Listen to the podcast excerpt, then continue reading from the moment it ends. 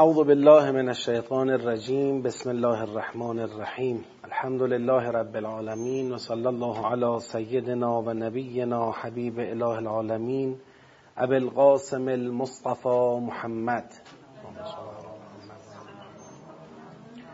و علی آله الطیبین الطاهرین و لعنت الله علی اعدائهم اجمعین من الان الى قیام یوم الدین سلام عرض می‌کنم خدمت خواهران بزرگوار حاضر در جلسه و بزرگوارانی که از طریق پخش مستقیم همراهی می‌کنن.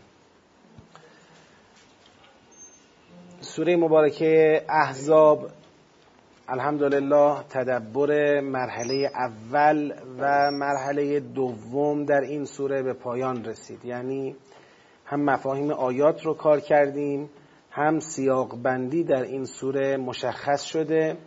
انشاءالله از این جلسه مرحله سوم رو شروع می‌کنیم. یعنی جمعبندی سیاقها در دستور کار هست با توکل بر خدا. سیاق اول آیه یک تا سه هست. یه بار آیات با هم بخونیم یه یادآوری بشه. اعوذ بالله من الشیطان الرجیم. بسم الله الرحمن الرحیم. یا ایها النبی اتق الله ولا تطع الكافرین والمنافقین ان الله کان علیما حکیما. واتبع ما یوحى الیک من ربک. ان الله کان بما تعملون خبیرا. و توکل علی الله و کفا بالله وکیلا. ای پیامبر تقوای الهی پیشه کن. از کافران و منافقان اطاعت نکن. همانا خدا علیم حکیم است. و از آنچه به تو وحی می شود از جانب پروردگارت تبعیت کن. همانا خدا به آنچه عمل می کنید آگاه است. و بر خدا توکل کن و خدا به عنوان وکیل کافی است. خب فضای سخنش رو اول یه توجهی بکنیم. از کدوم عبارت فضای سخن فهمیده میشه؟ خب مخاطب که پیغمبر است. اتق الله که کلی است. لا تطع الکافرین و المنافقین پس یه قسمت از فضا از لا تطع الکافرین و المنافقین فهمیده میشه. چی می‌فهمیم؟ می‌فهمیم که در فضای این سیاق کافران و منافقان وضعیتی رو ایجاد کردند که اقتضا دارد روی پیامبر چکار کند؟ اثری بگذارد. این اقتضا تو اون وضعیتی که اونا ایجاد کردن وجود داره و به همین خاطر خدا پیغمبرش را نهی می‌کنه از اینکه از کافران و منافقان اطاعت کنه. در واقع نهی می‌کنه پیغمبرش را از اینکه تأثیری از اونها بپذیره. خب عبارت و تبع ما یوها الیک من ربک چی؟ آیا به فضا چیزی رو اضافه می‌کنه؟ اینکه باشه این چیزی به فضا اضافه نمی‌کنه. این میشه اقدام هدایتی. دقیقا. یعنی موضوع تأثیرگذاری کافران و منافقان رو مشخص می‌کنه. یعنی کافران و منافقان در صددند که پیغمبر اکرم از یکی از مزامین وحی یا از یکی از شاخه های وحی یا چند تا از اونا فرقی نمی‌کنه. از تبعیت وحی الهی چیکار بکنه؟ توی جنبه ای توی زمینه ای خودداری کنه کوتاه بیاد یعنی یه جای دیگه پای وحی الهی نیسته. لذا وقتی خدا میگه لا تطع الکافرین و المنافقین و تبع ادامش اینه. میرسونه به اینجا. و تبع ما یوها الیک من ربک. یعنی اگر از اونا تاثیر نپذیرفتی باید به جاش کار بکنی؟ تبعیت از وحی داشته باشی اون چیزی که اونا می‌خوان نباشه. خب اینو می‌تونیم اضافه کنیم به فضا یا نه؟ موضوع تاثیرگذاری کافران و منافقان چیه؟ دنبال چی هن؟ دنبال اینن که پیغمبر دنبال وحی نباشه. خب و توکل علی الله و کفا بالله وکیلا چطور؟ چیزی به فضا اضافه می‌کنه؟ نه دیگه. در واقع اون لاتوته و این اتبعه احتیاج به چی داره؟ احتیاج به توکل داره. خیلی خوب. پس ما به عنوان فضای سخن میگیم احتمال تاثیرگذاری کافران و منافقان نسبت به پیغمبر اکرم با این هدف که حضرت دست از تبعیت وحی چکار کند؟ بردارد. خب من اینو مسلم گرفتم. آره خیلی مسلمه. یعنی اصلا باش نه اصلا, اصلا عنوان ندادم هنوز من. ها فقط اینکه بدون نیاز اینکه مخاطب پیغمبر هم مشخص. که مخاطب پیغمبر. حالا پیغمبر مخاطب به عنوان مخاطب پیغمبر مسئلهش چیه؟ مسئلهش اینه که احتمال داره کفار و منافقان رو ایشون تاثیر بذارن و ایشون رو از تبعیت وحی کار کنن؟ منصرف کنن. آره. اصلا اون که مخاطب پیغمبره توی این نیازه قشنگ اشراب شده. یعنی اصلا نباشه. نه نه نه. اصلا. بله. خب. حالا بریم سراغ بذار قبل از اینکه سراغ جهت هدایتی برم یه نکته عرض بکنم. ما الان دور چندم تدبرمونه؟ دور سوم تدبرمونه. یعنی دو بار قبلا سوره رو دیدیم. یعنی الان ما ذهنیت داریم. نمی‌خوایم هم که جلوی ذهنیتی که از سوره برآمده را بگیریم که بالاخره این سوره ذهنیتی به ما داده راجع به مسائل خودش. دقیقا همین عبارت لا تطع الکافرین و المنافقین کجا میاد؟ یه بار دیگه خدا پیغمبر همین نصیحت رو تو همین سوره و دع ازاهم و توکل علی الله. خب؟ اون جایگاهی که بعدا همین عبارت تو این سوره میاد که در حقیقت اونجا تازه معلوم میشه اینجا خدا داشت؟ چی می‌گفت؟ کجا را نشانه گرفته بود به پیغمبر می‌گفت لا تطع الکافرین و المنافقین کافران و منافقان دنبال چی بودن که خدا اونجا پیغمبر گفت از اینا تبعیت نکن؟ اون بحث در ادامه چه بحثی بود؟ اون بحث دو تا دامنه و یه تبصره ما داریم بعد از جریان ازدواج پیامبر با زینب. وقتی که بحث ازدواج پیامبر صلی الله علیه و آله و سلم با زینب مطرح بود خب خدا خود اون بحث تحلیل کرد و برای پیامبر به عنوان مبلغ رسالات الله این تعیین تکلیف رو کرد که نباید از احدی خشیت داشته باشی و فقط باید از خدا خشیت داشته باشی و باید این کاری را که خدا فرموده به عنوان رسالت الهی چکار کنی؟ انجام بدی تا یکی از موانعی که پیش پای مؤمنان هست که فکر می‌کنن مثلا ازدواج با مطلقه پسر خاندشون حرامه این باید برداشته بشه. و تو باید تو این صحنه برود بکنی. خدا اون مسئله رو که حلش کرد زیلش یه نصیحت به مؤمنان کرد. یا ایها الذین آمنوا اذکروا الله ذکرا کثیرا و سبحوه بکرة و اصیلا و فلان. یا ایها النبی انا ارسلناک. شاهدا و مبشرا و نذیرا و داعیا الی الله باذنه و سراجا. منیرا بحث رسون به این جایی که ولا تطع الکافرین و المنافقین. یعنی نشون میده که جریان کافران و منافقان می‌خواهند مشخصا جوی را ایجاد بکنند که پیغمبر را منفعل کنند نتواند اقدام کند به ازدواج با کی؟ زینب خب چه اهمیتی داره؟ اهمیتش اینه که این الان رسالت الهیه و حضرت مکلف این رسالت الهی را انجام بده تا یه حلال و حرامی را تنظیم بکنه و اینا می‌خوان با جوسازی مانع شکلگیری و تحقق این رسالت بشن. حالا اینکه اینجا خود می‌خوام تحلیلی صحبت کنم. حالا اینکه برای کافران و منافقان مگر چقدر مهم بوده که ازدواج با مطلقه پسرخوانده می‌خواد حلال بشه؟ در حالی که قبلا تو این جامعه چی می‌دونستن اونو؟ حرام می‌دونستن اونو. ممکنه کسی به این مسئله به خودی خود نگاه کنه بگه انقدر نمیشه پذیرفت برای کفار و منافقان مهم باشه این مسئله. اما اگر به این روی این مسئله یه عنوان دیگه بذاریم.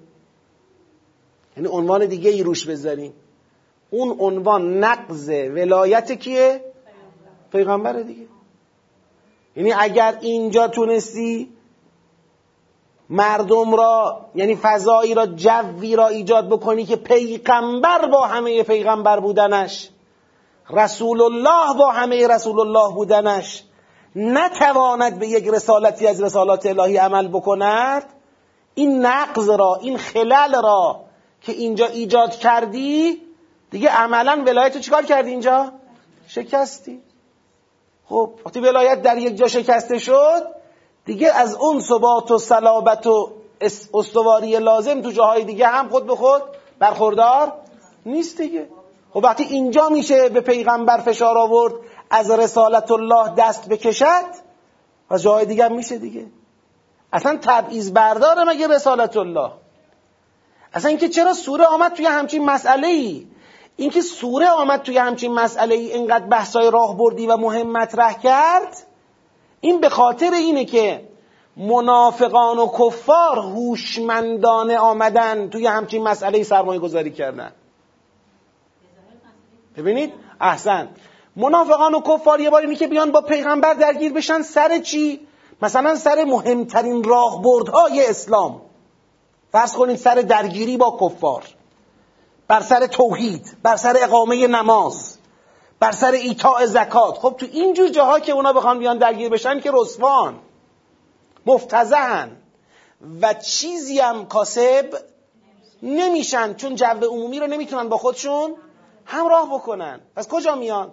مثل موشهای بزدل ترسو میان سراغ مسائل حاشیه‌ای و شاید به ظاهر کم اهمیت که بتونن تو اون مسائل مؤمنان رو هم با خودشون همراه کنن با دو تا جوسازی. آقا این دنبال حوث خودشه. آقا این دنبال چیه؟ آقا این دنبال چیه؟ اگر موفق شدن این کارو بکنن ولایت را شکستن اون وقت نونشو کجا می‌خورن؟ جاهای دیگه می‌خورن. آره پس ببینید. مسئله لا تطع الکافرین و المنافقین درسته بعدا تو این سوره معلوم میشه دعوا سر چیه؟ اولش خدا نمیگه دعوا سر چیه. الان من دیگه به عنوان متدبر می‌فهمم چرا اول خدا نمیگه. اگه همین اولش خدا می‌خواست بگه دعوا سر چیه ما خیال می‌کردیم که اه مثلا در یه همچین مسئله پیش با افتاده ای دعوا سر اصل این است که پیغمبر متأثر بشود از کفار و منافقین و کوتاه بیاید از رسالت الهی. بخواد کوتاه بیاد. این اگه اتفاق افتاد دیگه میگن بند و چی میده؟ به آب میده دیگه. دیگه کجا می‌خواد وایسه؟ اینجا میشه کوتاه آمد جای دیگه میشه کوتاه آمد جای دیگه میشه کوتاه آمد جای دیگه و همینطور. یه صلابتی باید در پیغمبر اکرم ایجاد بکنه. خب. بله می‌رسه بله الذین یبلغون رسالات الله خاتم النبیین بحثای دیگه. حالا انشاءالله هنوز بحث فراوان داریم. پس سیاق اول رو فضای سخن چه تشخیص دادیم؟ فرازبندی هم که به شکل مشخص چیز خاصی نداره. کلا این سیاق یه فراز از چند تا دستور به پیغمبر. حالا تو این دستورات توکل که مشخص شد زیل لاتوته و اتبع می گنجه یعنی برای پشتیبانی از لاتوته و اتبع ما توکل داریم. دستورات اصلی میشه لاتوته و اتبع. هیچ کدام رو بر دیگری ترجیح نمیدم. چرا؟ چون اصلا موضوع لاتوته رو همین اتبعه مشخص می‌کنه. نمی‌خوام بگم الان مثلا تو این سیاق خدا پیغمبر را فرمان می‌دهد که از کفار اطاعت نکن. یا بگم خدا پیغمبر را فرمان می‌دهد که از وحی تبعیت کن. میگم هر دو. نهی پیامبر از اطاعت کافران و منافقان و امر ایشان به تبعیت از وحی الهی. امر ایشان به تبعیت از وحی الهی. توی فارسی حق با شماست. خیلی این شاید نهی ایشان معنی بده. امر ایشان شاید مثلا تصور بشه ایشان امر کرده.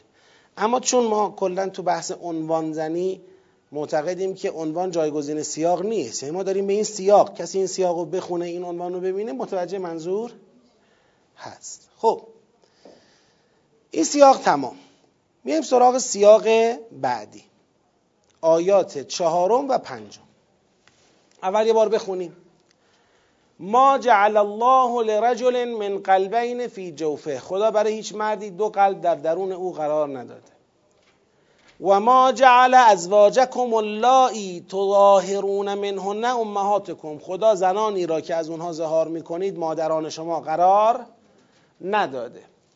و ما جعل ادعیاءکم ابناءکم. خدا پسرخوانده های شما را پسران شما قرار نداده. ذالکم قولکم به افواهکم والله یقول الحق و هو یهد السبیل این سخن شما به دهانهای شماست.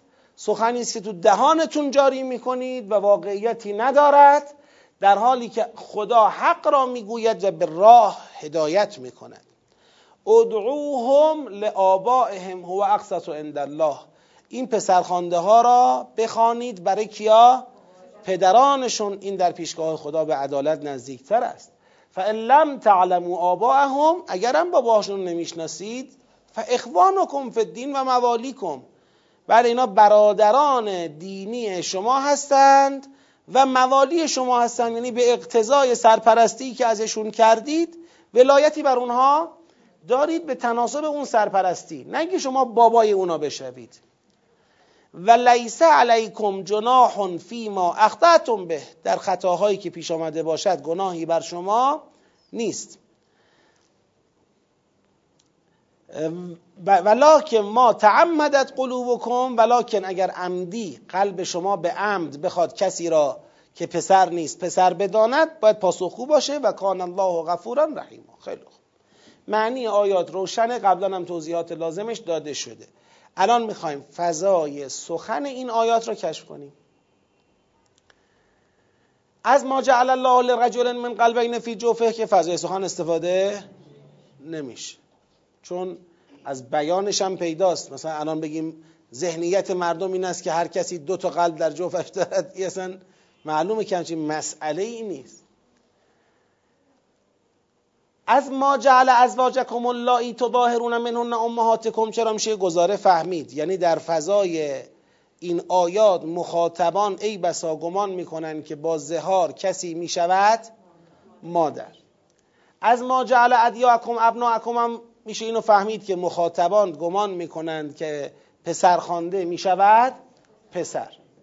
از ادامش که چیز خاصی به دست نمیاریم تا پایان تقریبا دیگه همون زیل ما جعل ادیاکم ابناکم میگنجه که این آقا پسر خانده را پسر می‌دانستن.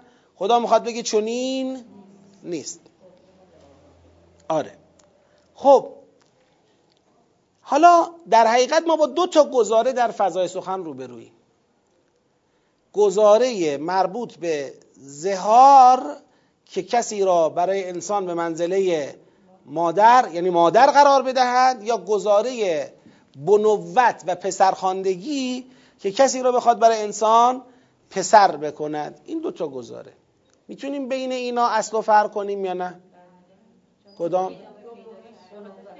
احسن. یعنی از اینکه ادامه سخن مربوط به یکی از این گزاره هاست. ادعوهم لآبائهم تا آخر. اومده رو کدوم مورد صحبت کرده؟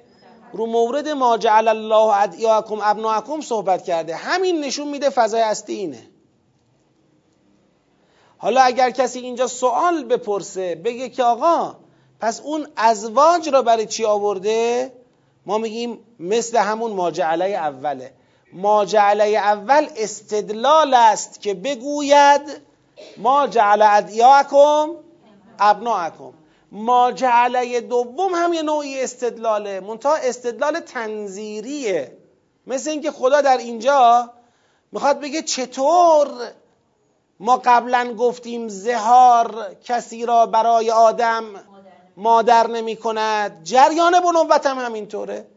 بنوت هم کسی را برای انسان پسر نمی کند این در حد تنظیره. تنظیر از نظیر. نظیر با آره زای دسته دار. تنظیر. یعنی تشبیه. میگه آقا اینم نمونه داشته. آقا از کجا می‌دونید؟ خب اگر خدا اینجا بحثش زهار بود علالقاعده باید به اون هم میپرداخت. تکلیف ما رو در زهار هم مشخص کنه. در حالی که ما می‌دونیم این جای دیگر قرآن انجام شده. یعنی این بحث زهار یه جای دیگه اومده مفصل هم اومده. در سوره مجادله اومده. پس اینجا اگر داره اشاره می‌کنه می‌خواد بگه آقا چطور تو زهار مسئله این بوده؟ تو بنوبت هم همینه. چطور با کلمه کسی مادر نمیشه با کلمه کسی پسرم نمیشه؟ و جفت این دوتا تکیش به یک قاعده است که خدا برای یه مرد دو قلب در جوفش قرار نداده. پس فضای سخن یه چیزه. یک حرفه. و اون پسر پنداشتنه بگید پسر خوانده خب. حالا دیگه شما می‌دونید اینجاش اینجا برای چیه. من دارم زمینه مرحله چهارم هم میچینم ها. می‌خوام سطح چهارم تدبرم زمینش رو همینجا بچینیم بریم جلو. این بحثش اینجا چیکار می‌کنه؟ تو بحث ازدواج پیامبر با زینب مگر دغدغه این نبود که آقا زید شوهر سابق زینب پسر خانده پیغمبر است؟ مگر خدا زیل همونجا نگفت و ما کان محمدون ابا. احدن من رجالکم. بابای هیچ که نیست. ادعوهم له. آبائهم زید پسر بابای خودشه. حالا پسر خانده پیغمبره دلیل نمیشه شما بگی پسر پیغمبره. این کجاش پسر پیغمبره؟ چرا همچین جوی درست می‌کنید؟ ببینید هنوز خدا یعنی من می‌خوام بگم سوره احزاب بخش اعظمش بحث ازدواج پیغمبر با زینبه. حتی همین جنگ احزاب هم که الان میاره بهتون خواهم گفت. چرا؟ باز همون بحثه. باز همون دغدغه است. از همین شروع کرده همون اول میگه لا تطع کافرین اول منافقین که ما بعدا تو سوره جنبندی شده دیدیم. سیاق بعدی میاد میگه که آقا ابنا پسرخوانده پسر نمی شود عنوان حکم این مطلب رو داره بیان می‌کنه. پسرخوانده پسر نمی شود خیلی خوب.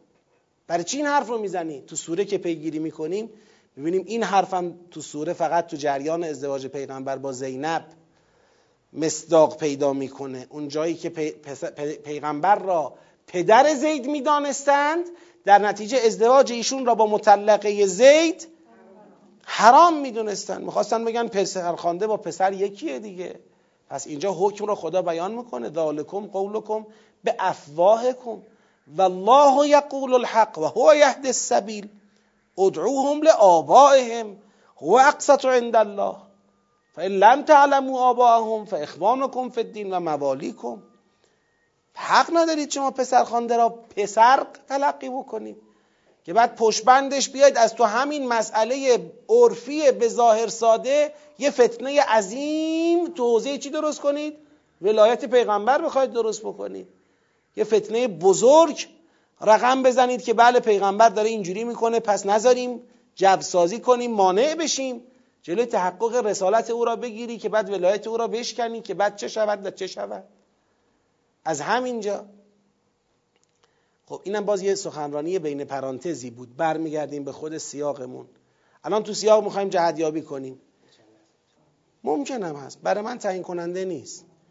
ممکنم هست بعدا بحث زهار بخواد بیاد. به هر حال خدا اینجا به زهار نپرداخته. اینجا در حد اشاره. ولی به نظر من نه. به نظر من نه. نه نه. حالا که دیگه دور سوممونه نه. ببینید ما الان یه دور رفتیم. سوره رو دو دور رفتیم. هیچ جا دو مرتبه به زهار کاری داره؟ اما به بحث بنوت کار داره حسابی هم کار داره. که از مهمترین مباحث بعدی سوره رو همینه. تو خود این سیاق هم خدا به زهار کاری نداشته. گفته و رها کرده. اونی که بهش پرداخته چیه؟ بحث پسرخواندگیه. پس هم در نگاه به سیاق به لحاظ درون سیاقی هم در نگاه به سوره به لحاظ درون سوره ای ببینیم که بحث اصلی بحث ابناه ادعیا و ابناه نمی‌خوایم بگیم اون یکی نیست. اون یکی هست. جایگاهش استدلاله استدلال تنظیریه. البته بنده این را می‌فهمم. یعنی این رو استظهار می‌کنم که این جایگاه استدلال تنظیری وقتی خوب استقرار پیدا می‌کنه که قبلا حکم زهار آمده باشه. خب حالا اینکه شما برید مثلا بگید در لیست ترتیب نزول اون سوره بعد از این سوره آمده مجادله بعد از این آمده دو تا حرف می‌زنم. یک لیست های ترتیب نزول مطمئن نیستن؟ احتمالا. ابن عباس هر کس که باشه احتماله. یه خبر واحدیه. یعنی هیچ کدوم از هیچ لیست قطعی ما برای ترتیب نزول نداریم. هیچ. فقط در حد زنه. حالا لذا خیلی ها به خاطر همین ملاحظه دست بردن به جابجایی. یعنی اون لیست مشهور اولیه رو داشتن خودشون به اقتضاعات محتوایی که دیدن در بین سوره ها چکار کردن؟ جابجا کردن. به لیست های اجتهادی رسیدن. چندین لیست نزول اجتهادی ما داریم. یعنی افراد اومدن خودشون اجتهاد کردن که علل قاعده این سوره باید قبلا می بوده این سوره باید بعدا می بوده الان من بخوام اینجا ورود اجتهادی کنم میگم حداقل آیات حکم زهار سوره مجادله قبل از این آیات در سوره احزاب اومده. ولو که ممکنه کل پرونده سوره مجادله بعدا بسته شده باشه. من با اون مسئله ندارم. اما مطمئن مطمئن عرفی. احتمال اقلایی عرفی میدم به این که اون آیاتش آیات زهارش قبل این آمده که خدا اینجا میگه ما جعل ازواجکم و اینو به عنوان یک استشهاد یه شاهدی استدلال تنظیری میاره برای ما جعل ادیاکم ابناکم. خیلی خوب. حالا جنبندی مخ... چیز جهتیابی می‌خوایم بکنیم. فضا معلوم شده. وقتی فضای سخن معلوم میشه دیگه کشف جهت هدایتی کار سختی نیست. یعنی الان نقطه سیبل همون ما جعل ادیاکم ابناکم خدا می‌خواد اینو بشکنه. چجوری می‌خواد بشکنه؟ با دو تا استدلال قبلش و با یه توضیح بعدش. یعنی این توضیحی که بعدش میاره جایگزین می‌کنه دیگه. پس اگر ابنا نیستن چی هن؟ ادعوهم لآبائهم اینا اخوان و موالی هن. اگه ابنا نیستن اخوان و موالی هستن یه توضیحی فقط می‌خواد اینجا بده. پس جهت هدایتی ناظر به همین ما جعل ادیاکم ابناکم هست و اون چیه؟ یک جمله ساده. نفی. سلوات بفرستید. من اینا رو فرصت نکردم تو پاور اجرا کنم انشالله برای جلسات بعدی. نفی پسر بودن پسرخانده ها. نفی پسر بودن پسرخانده ها. هم با بیان استدلالی هم با توضیح. اون توضیح چیه؟ پسرخانده ها برادران برادران دینی و موالی شما هستند. بخوایم کاملتر بکنیم. پسران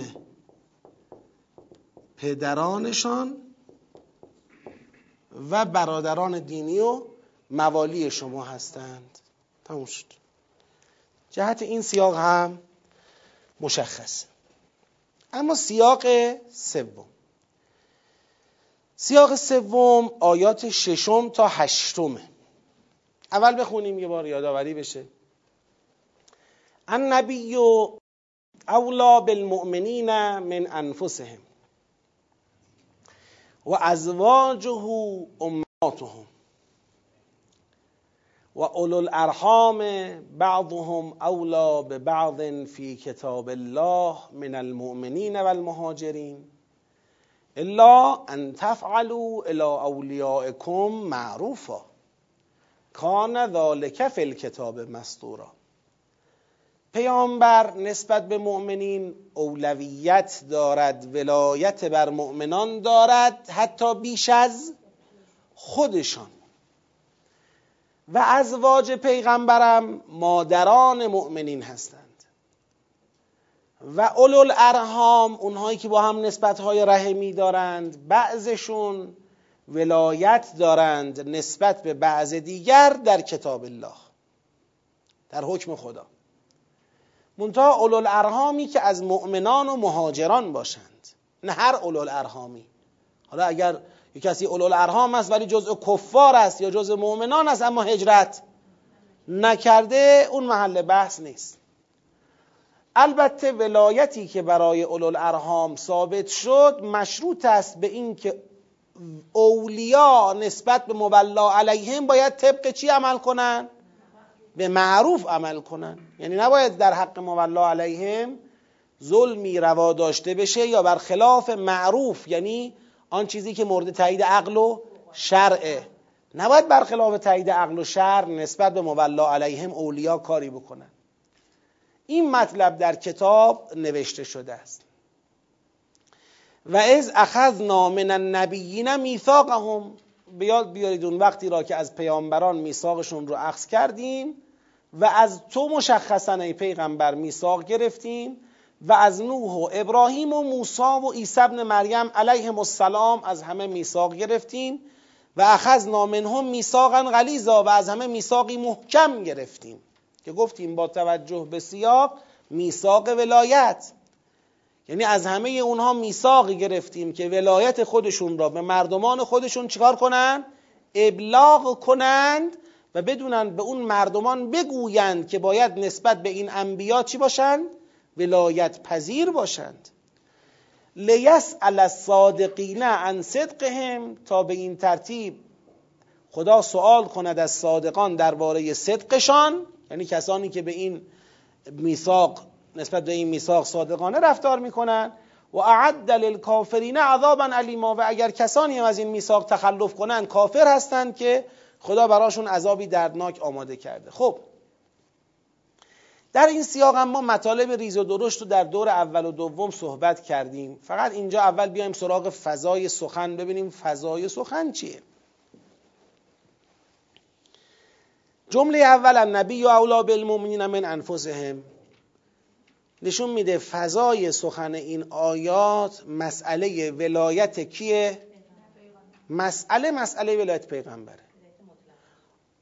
آره حالا ولایت مطلقش هم عرض می‌کنم. فعلا این سیاق نشون میده مسئله مسئله ولایت پیغمبر است بر مؤمنان.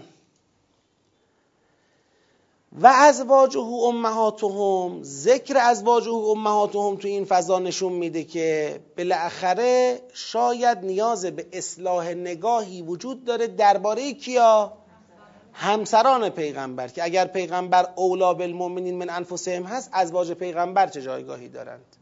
همسران پیغمبر هم آیا همین جایگاه رو دارن؟ ندارن. و در ولایت سهمی دارن؟ ندارن.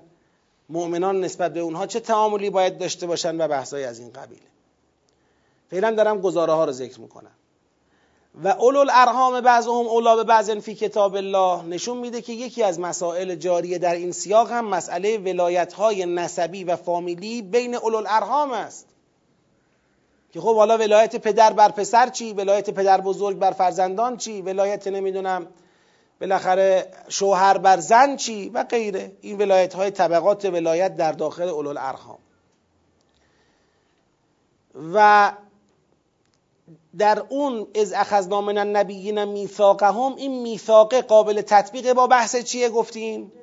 ولایت. پس نکته ای رو به فضای سخن ما اضافه نمی‌کنه. لیسأل الصادقین عن صدقهم و اعد للکافرین عذابا علیما هم نشون دهنده یه ابتلاییه.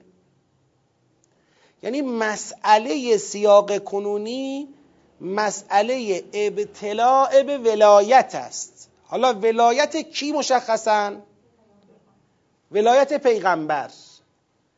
دو تا عنصر ما اینجا داریم که باید تو مسئله ابتلاع به ولایت پیغمبر اینا رو جانمایی کنیم.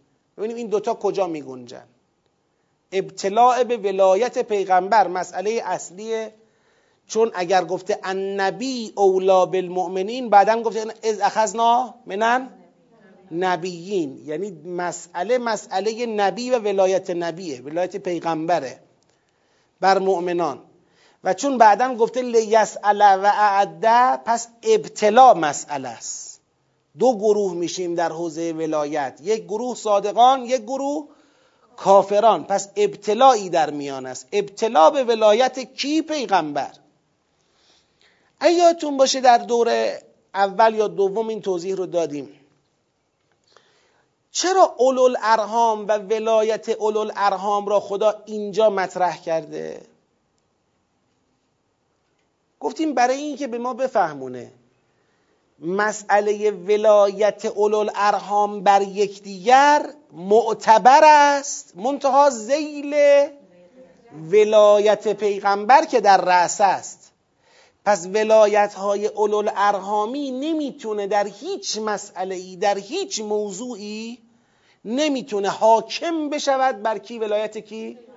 پیغمبر. یعنی این آمده تا اطلاق ولایت را ثابت بکنه. مسئله اولو الارحامی که ولایت مطلقه این مطلقه رو این میفهمونه. آقا ایشون بر وقتی از خود مؤمنان بر اونها ولایتش بیشتره دیگه ولایت های اولو الارحامی به طریق اولا زیل چی میگنجه؟ ولایت رسول الله میگنجه. تازه اولو الارحام هم که ولایتی بر یکدیگر دارن این حتما باید به معروف باشه. معروفش کی تعریف می‌کنه با توجه به این سیاق؟ رسول تعریف می‌کنه. یعنی ولایت اولوالارحام زیل ولایت پیغمبر میگنجه. من اینو بیشتر بیانی توضیحی می‌دونم برای اینکه هیچ نوع ادعای ولایتی توان ایستادن در مقابل ولایت پیغمبر را پیدا نکنه. مشخص بکنه که آقا هر ولایتی اگر غیر از ولایت پیغمبر هست حتی ولایت های اولو ارهامی که ولایت های نسبیه و علل قاعده مربوط به خوده. بگید؟ افراد دیگه. مربوط به خود افراد دیگه. الان مثلا شما فرض بفرمایید وقتی گفته میشه ولی امر مسلمین تو ذهن ما چی میاد از ولی امر مسلمین؟ مسائل اجتماعی و سیاسی و حکومتی و اینا میاد دیگه. از ولی امر مسلمین این تو ذهنمون نمیاد که الان در ولایت های نسبی بین خودمون بخواد دخالت بکنه ورود بکنه. مثلا پس و پیش بکنه یه جایی قطع ولایت کنه یه جایی اثبات ولایت کنه و چیزای دیگه. همچین چیزی در ذهن ما نیست. در حالی که بحث ولایت وقتی صحبت میشه ولایت مطلقه پیغمبر این حتی ولایت های اولو ارهامی زیر مجموعه اون قرار می‌گیره. یعنی ایشون اعتبار میده ایشون معنی میده. لذا مسئله مؤمنین و مهاجرین شرط تحقق اون ولایته. لذا مسئله الا ان تفعلوا الا اولیاءکم معروفا شرط تحقق اون ولایته. لذا خود اولو الارحام بعضهم اولا به بعض زیل النبی اولا بالمؤمنین من انفسهم میگنجه. پس این جانمایی شد. تو فضای سخن ما به نظر من چیز خاصی رو اضافه نمی‌کنه. داره در اون اقدام هدایتیه در تبیین اطلاق ولایت پیغمبر داره نقش ایفا می‌کنه. نه اینکه الان تو فضا مثلا بگیم یه اتفاقی در بین اولو الارحام وجود داره.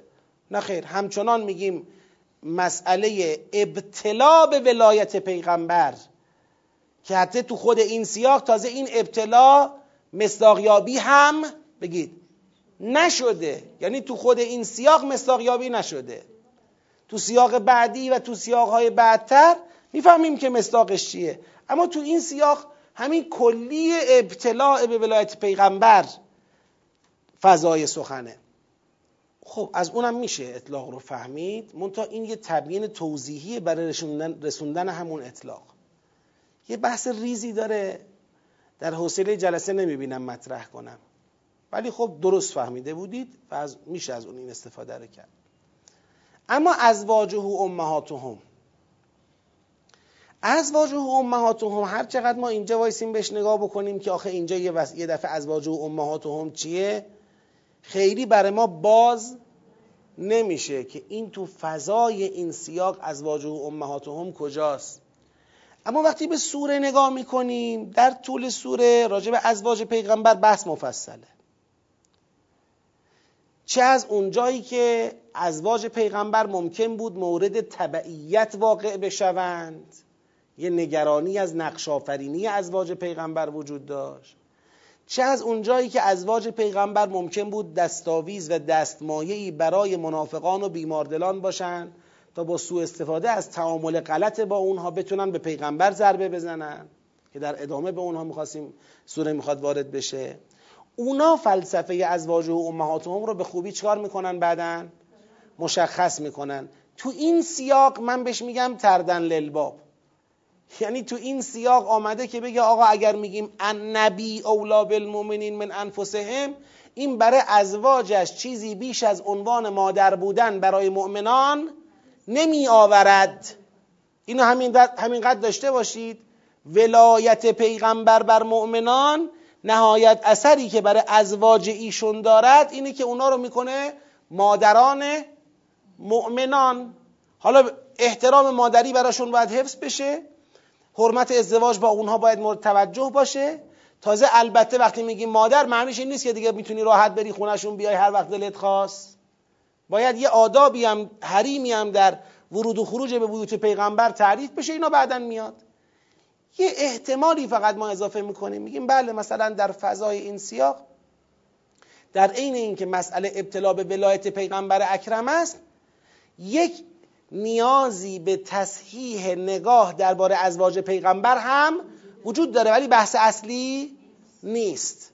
پس همچنان تاکید بر اینه فضای سخن سیاق کنونی ابتلاع مؤمنان به ولایت پیغمبر اکرم است ولایت مطلقه پیغمبر اکرم است. این بحث فضای این آیاته. اما بله بفرمایید.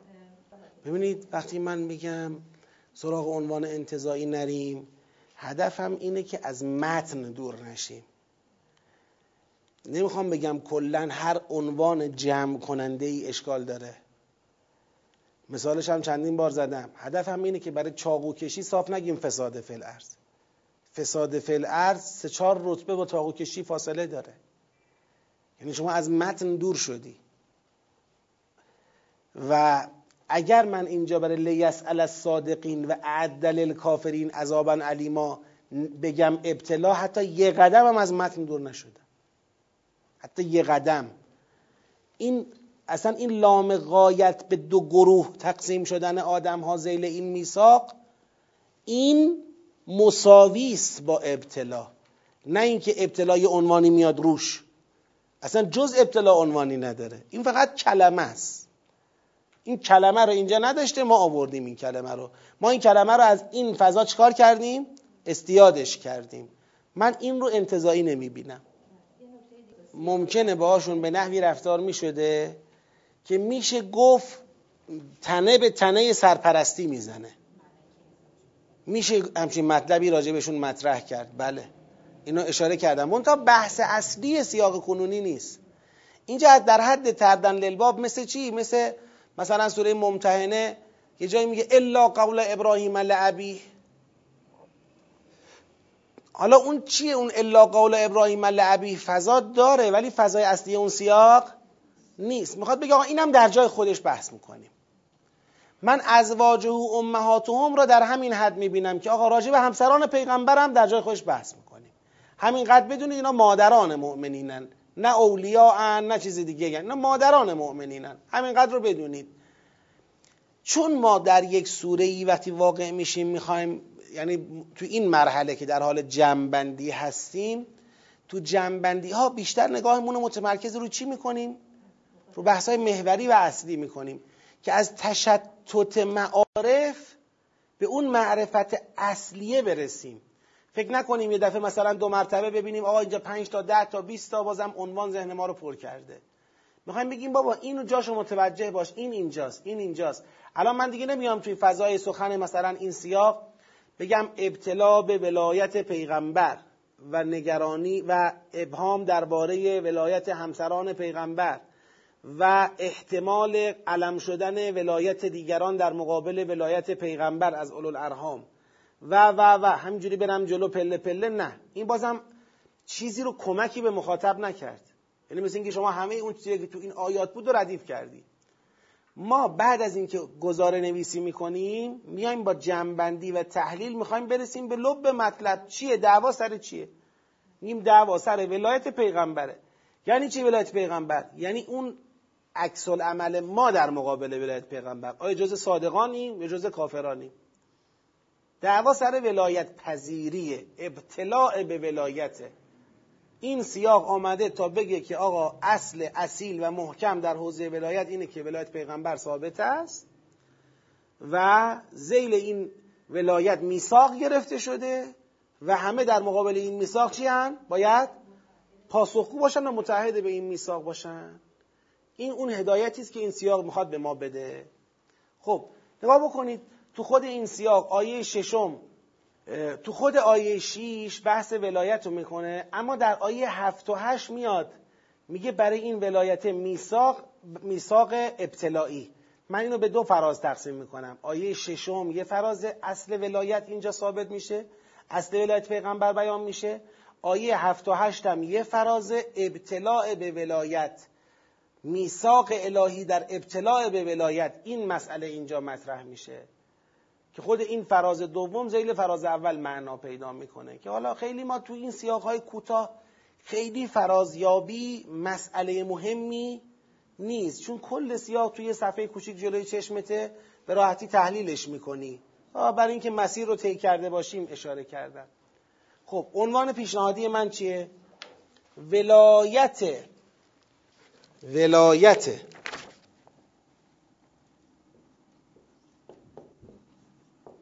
مطلقه پیامبر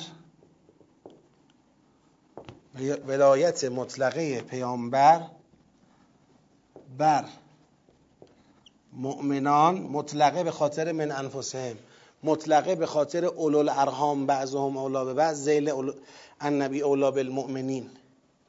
ولایت مطلقه پیامبر بر مؤمنان میثاق مؤکد الهی. از اخذنا من النبیین میثاقهم و من که و من نوح و ابراهیم موسی عیسی ابن مریم و اخذنا منهم میثاقا غلیظا. میثاق مؤکد الهی برای سنجش صدق در ایمان و یا کفر.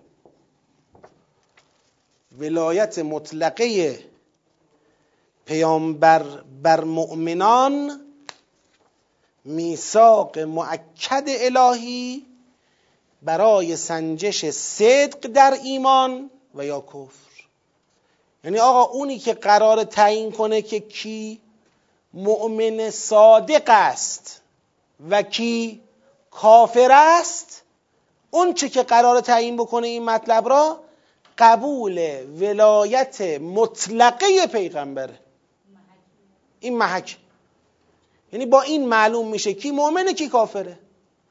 تو آخر این سوره ایاتون باشه انا عرضنا الامانت علی السماوات والارض والجبال فابین ان یحملنها و حملها الانسان همونجا میاد میگه که لیتوب الله علی المؤمنین و المؤمنات و یعذب المنافقین و المنافقات و المشرکین و المشرکات و یتوب الله علی المؤمنین و تعبیر اگه من اشتباه گفته باشم بگید خب؟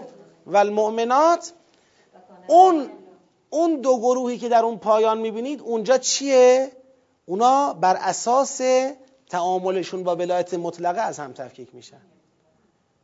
تو این امتحان معلوم میشه کی مؤمنه کی مؤمن نیست. شبیه سوره مبارکه انکبوت اوایل سوره انکبوت. احسب الناس ان یترکو ان یقولوا آمنا و هم لا یفتنون. ولقد فتنا الذين من قبلهم فليعلمن الله الذين صدقوا وليعلمن الكاذبين قطعا صادقین رو از کاذبین جدا می‌کنیم. حالا اینجا به جای کاذبین گفته کافرین. تا معلوم کنه کاذبین نسبت به چنین میثاقی همون کافرانند بیکم و کاست. تقابل زاینده است دیگه. در مقابل صدق کذبه در مقابل کفر چیه؟ ایمانه. می‌تونیم بگیم برای سنجش صدق در ایمان یا مثلا مؤمنان صادق از کافران کاذب. مثلا اینطوری. قابل ذکر این مطلب هم. حالا من اینجا این مطلبی رو می‌خوام اضافه بکنم. همون نگاهی که عرض کردم خدمتتون از کجا گرفته شده از اینجا؟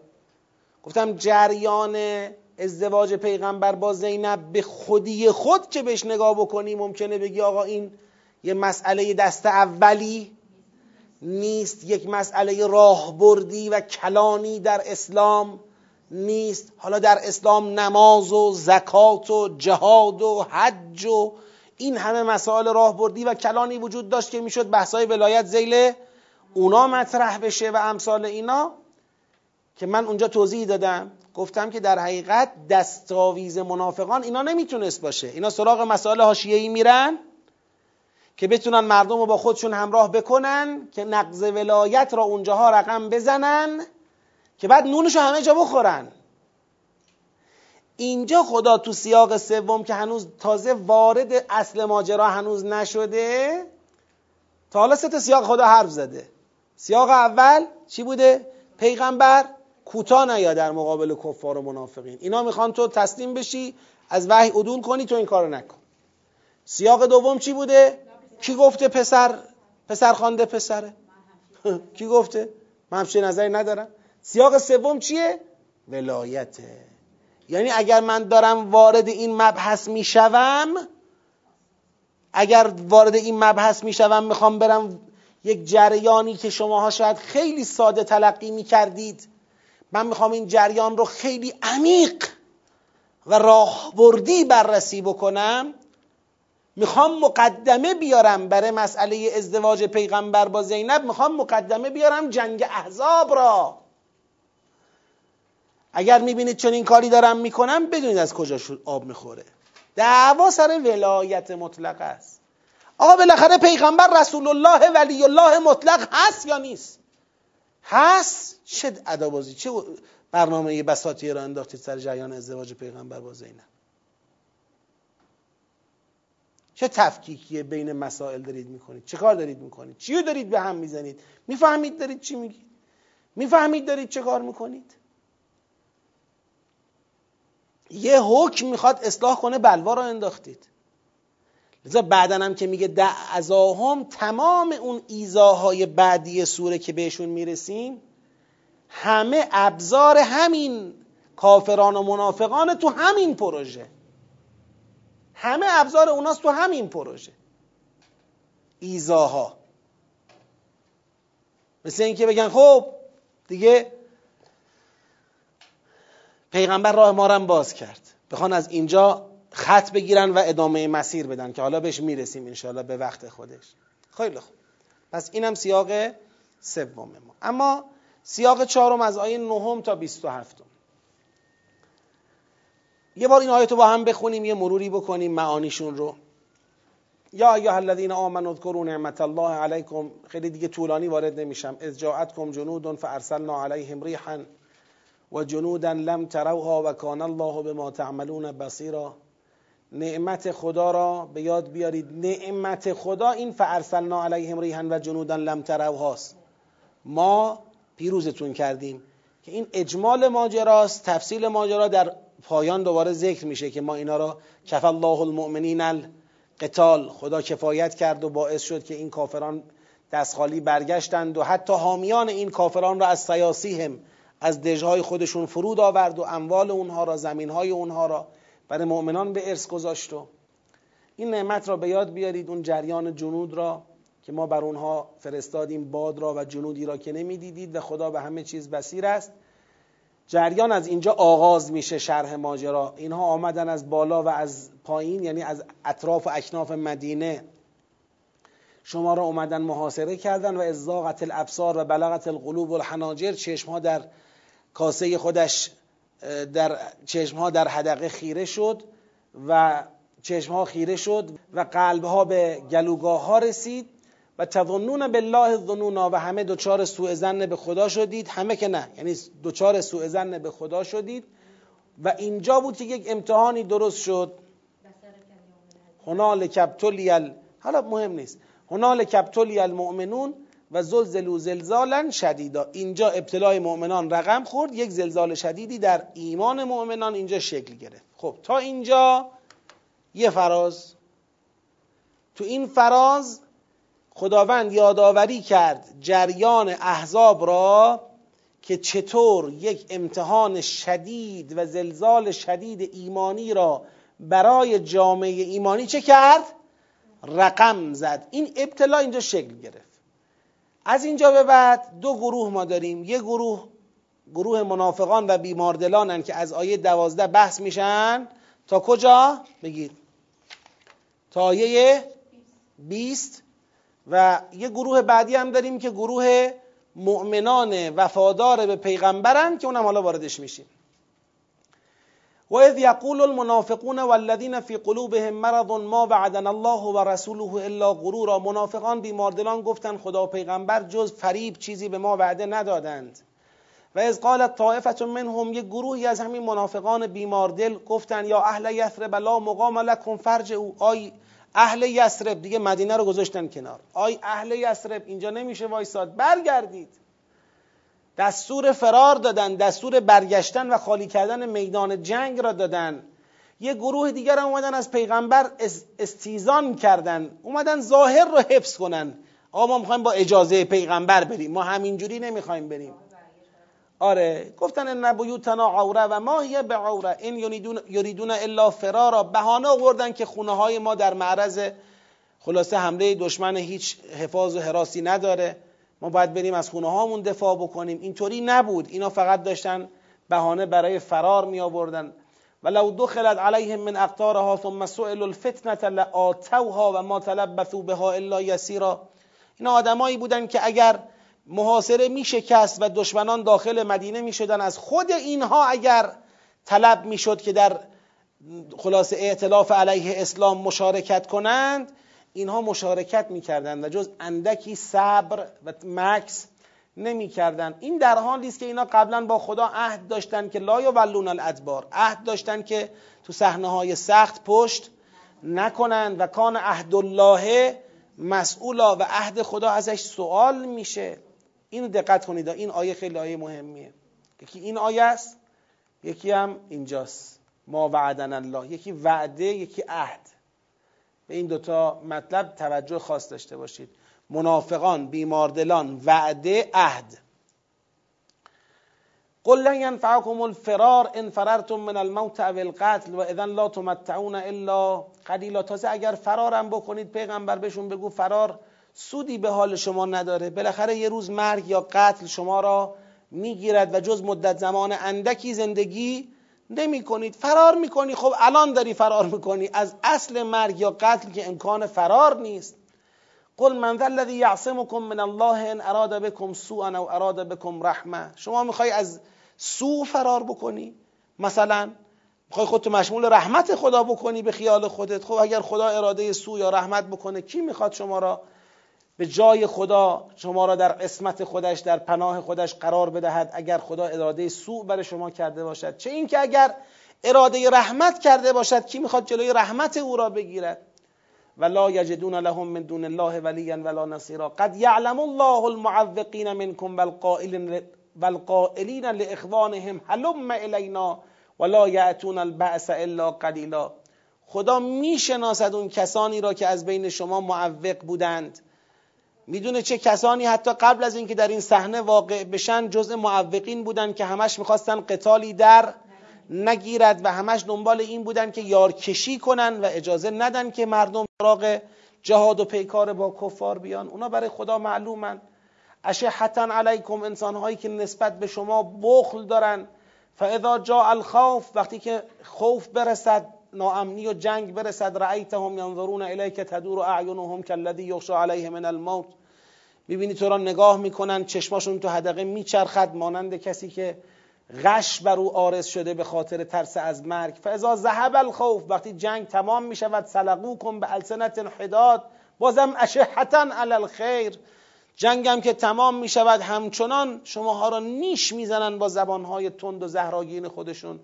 و حسادت میورزن از اینکه شما به خیر دسترسی پیدا کنید. اولئک لم یؤمنو اینا ایمانی ندارن. فاحبط الله اعمالهم و کان ذلك علی الله یسیرا. هرچی نماز خوندن روزه گرفتن هر کار به نام دین کردن خدا رو همش یه خط بطلان کشید و این کار بر خدا آسانه.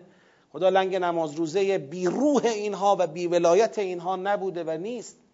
یحسبون الاحزاب لم یذهبوا و ان یات الاحزاب یود لو انهم بادون فی الاعراب یسالون عن انبائکم. الان هم که احزاب رفتند و فراری شدن این زمان نزول آیات نشون میده. آیات بعد از پیروزی احزاب نازل شدن فقط الان اون به یاد بیاریدش اضافه شده بش این آیات همون موقع نازل شدن و داره میگه که آقا الان هم اینا خیال می‌کنن هنوز احزاب نرفتن. تازه اگر احزاب برگردن اینا آرزوشون اینه که کاش بادیه نشینی جز اعراب بودن و فقط پیگیر اخبارتون بودن. یعنی اینا حتی اگر الان که احزاب رفته اند اینا متوجه بشن که احزاب رفته اند و بعد احتمال بدن که دو مرتبه شاید برگردن. بازم اینا آمادگی حضور در این میدان را ندارن. و لو کانو فیکم ما قاتلوا الا قلیلا. اگر در بین شما باشند قتال نمی‌کنن جز اندکی. پس این جریان منافق بیماردلی که در جنگ احزاب میدان رو خالی کردند و با وحشت و ترس پا به فرار گذاشتن و با استیزان و بهانه تراشی از محضر پیغمبر مرخص شدند و به داخل مدینه رفتن فرار کردند و چپیدن تو خونه هاشون اینا همون آدمایی بودند که قبل از جنگ هم یارکشی می‌کردن و دنبال این بودن که جنگ در نگیرد. الان هم که جنگ به نفع اسلام پایان پذیرفته باز هم اگر فردا جنگی بخواد در بگیره اینا همچنان ترجیح میدن یه بادیه نشینی جز به اعراب باشن اخبار شما را پیگیری کنن. ولی هیچ وقت اون میدان قتال در مقابل کفار قرار نگیرن اینا اون آدمایی که ایمانی تو دلشون نیست و اعمالشون حبته تمام شد. خب بگذاریم. لقد کان لکم فی رسول الله اسوه حسنه. لمن کان یرجو الله والیوم الاخر و ذکر الله کثیرا. برای شما در پیغمبر اسوه نیکویی هست. درباره پیغمبر اسوه نیکویی هست. برای کسی که امید به الله و قیامت داشته باشه و خدا را زیاد یاد کنه. بعدا هم میاد یا ایها الذین آمنوا اذکروا الله ذکرا.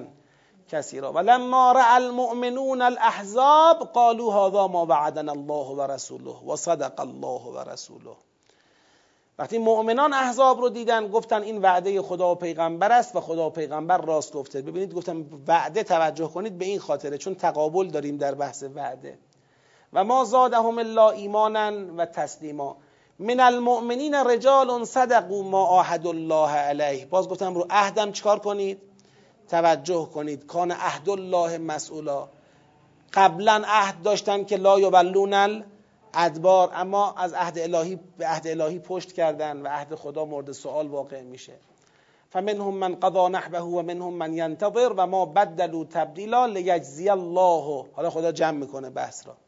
لیجزی الله الصادقین بصدقهم و یعذب المنافقین ان شاء او یتوب علیهم. ان الله کان غفورا رحیما. حالا این دو گروهی که شکل گرفت.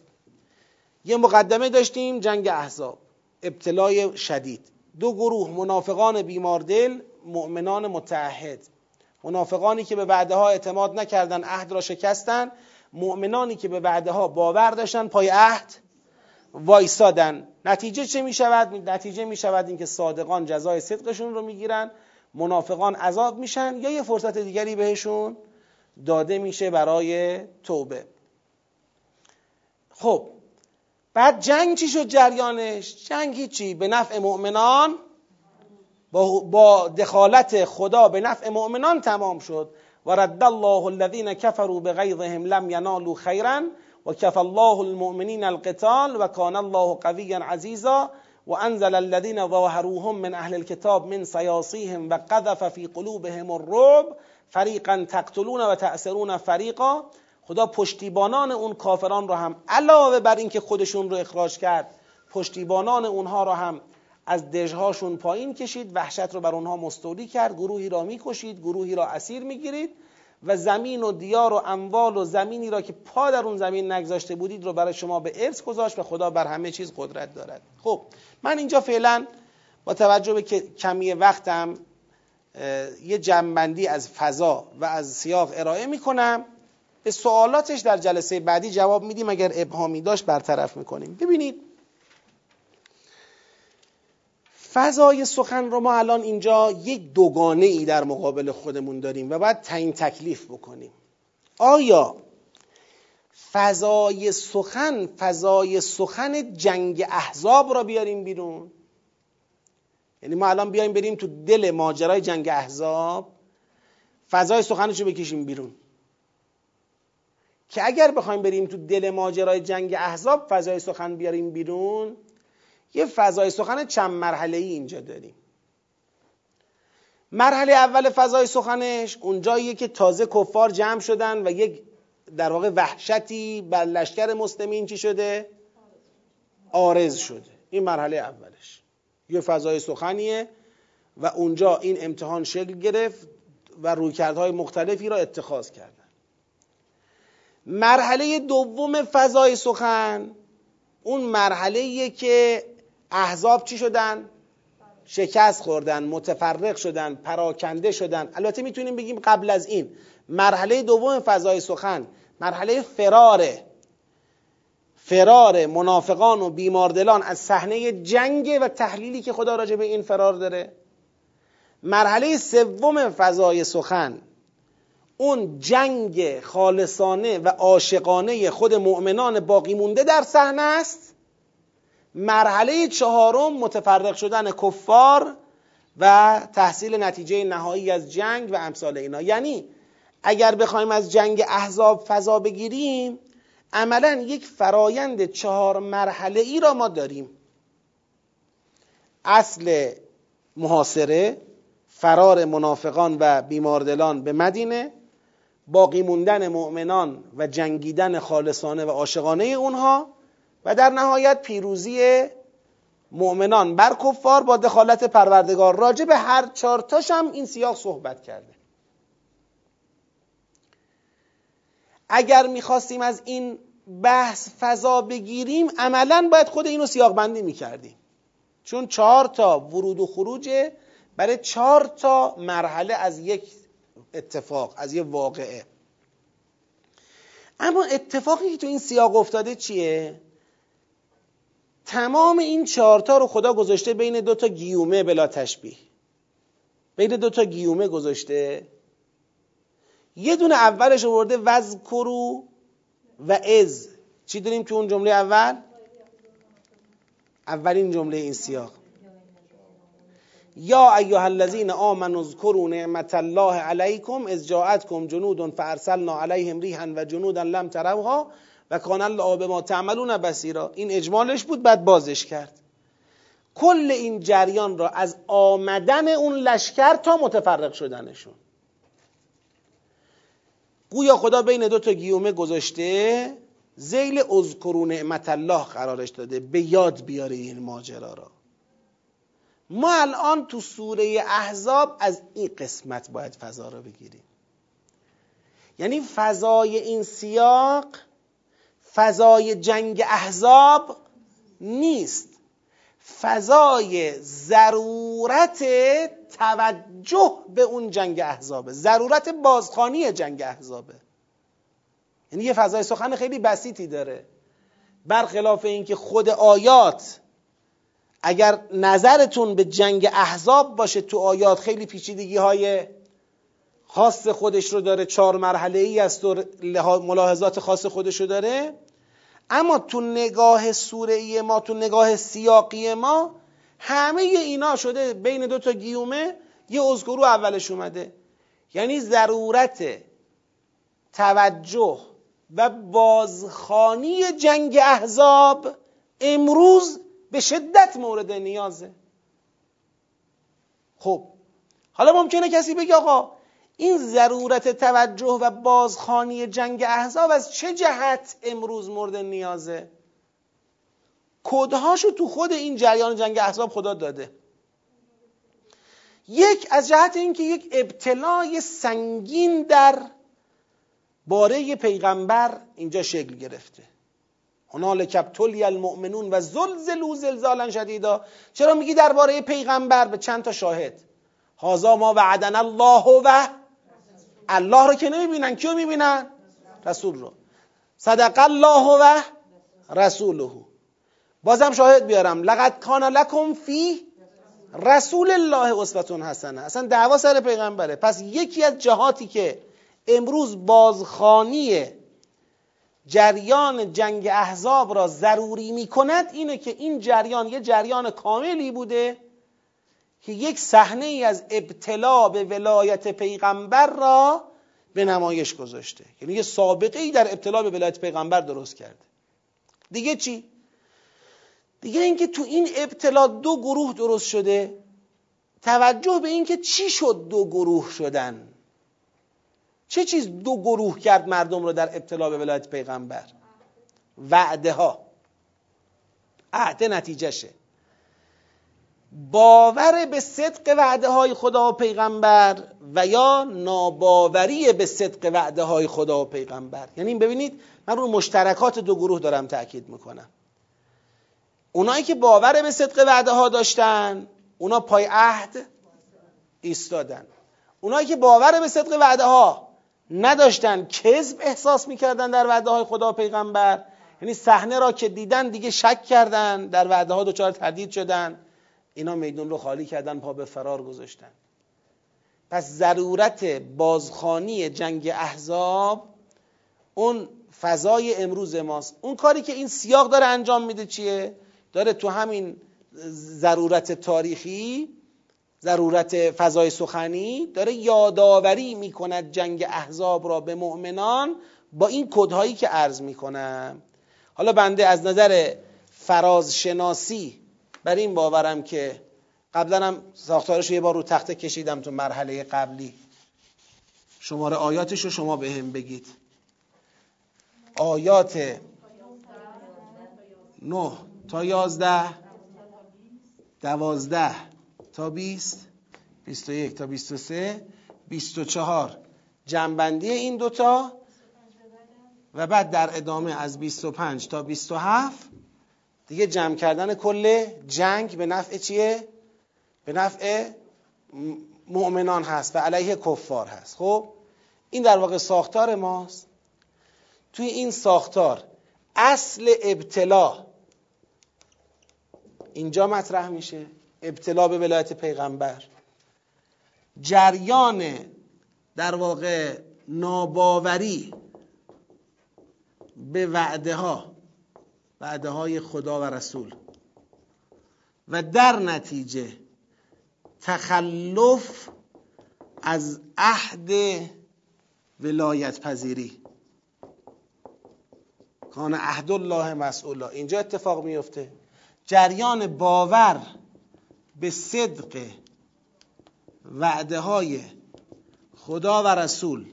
و در نتیجه پایبندی به عهد الهی ولایت پذیری. اینجا اتفاق میفته نتیجه ابتلا خروجی ابتلا. اینجا مشخص میشه. پیروزی نهایی در واقع حضور خدا. اینجوری بگیم. حمایت خدا. از پیروزمندان از پیروزمندان این ابتلا. اینجا داره اتفاق میفته. کل این را که در جنگ احزاب این ماکتی را که خدا از نظر کلمه ای از نظر جمله ای از جنگ احزاب اینجا ترسیم کرده کلش می‌خواد ما یادآوری کنیم. عنوان پیشنهادی من اینه شما یادداشت بکنید. یادآوری این مقدار عنوان طولانیه ها حوصله کنید. یادآوری ابتلای شدید جامعه ایمانی در ماجرای جنگ احزاب. خود این ابتلا که بر اساس بیاعتمادی یا باور به صدق وعده های خدا و رسول افراد جامعه را به دو گروه پیمان شکنان منافق و بیمار دل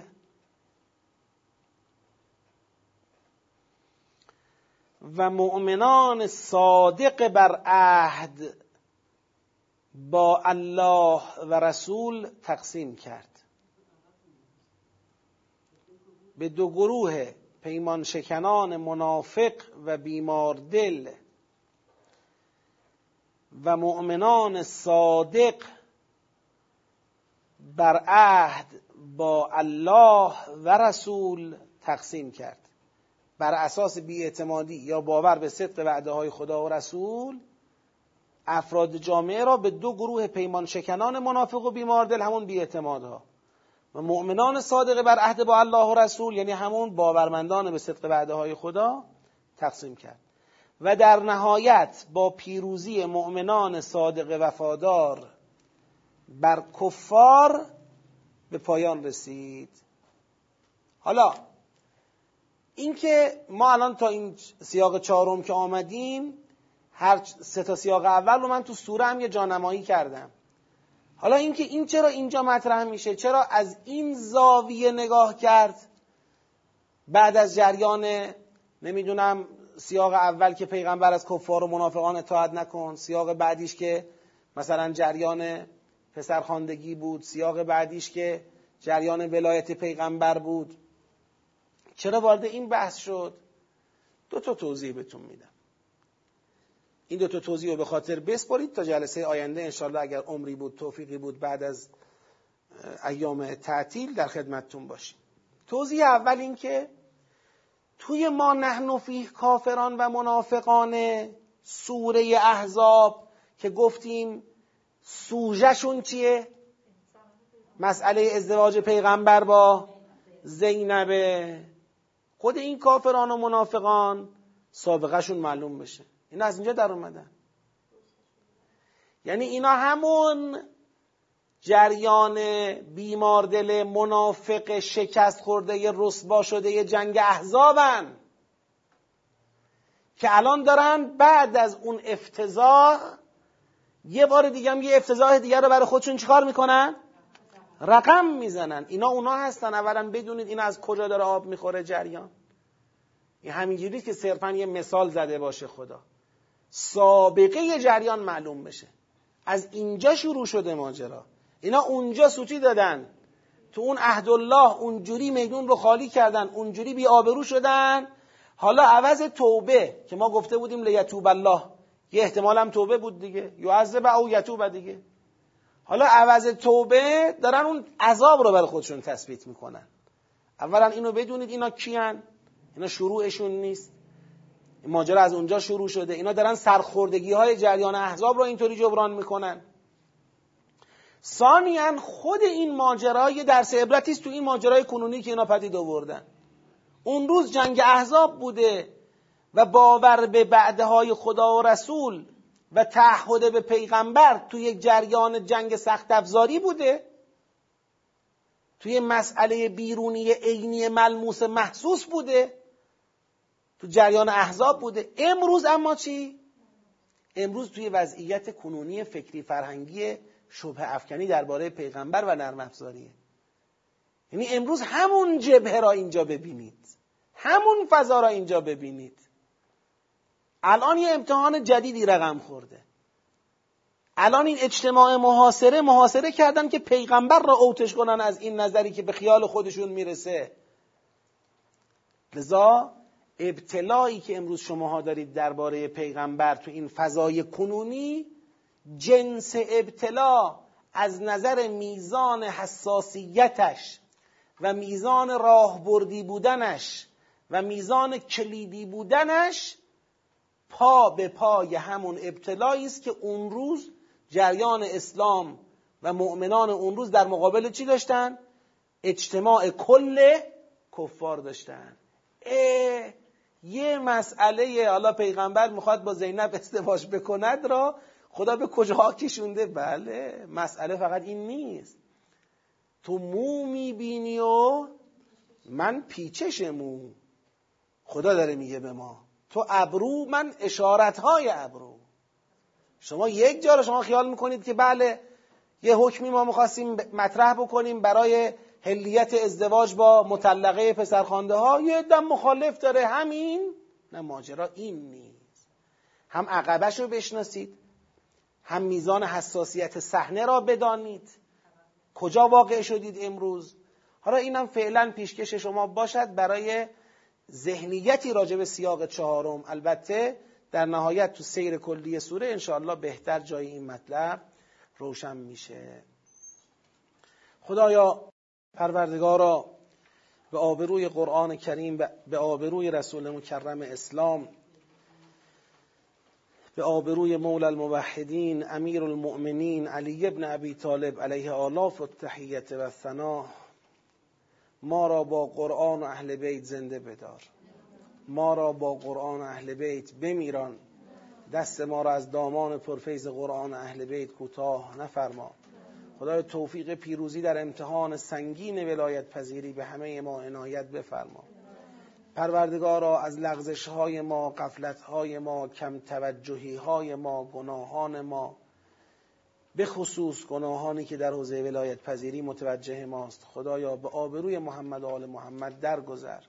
توفیق جبران و توبه به ما عنایت بفرما. پروردگارا به آبروی محمد و آل محمد. صحت، عافیت، سلامتی و تندرستی، حسن عاقبت. برای خود، اهل، نسل، ذریه، دوستان، خیشان، همسایگان.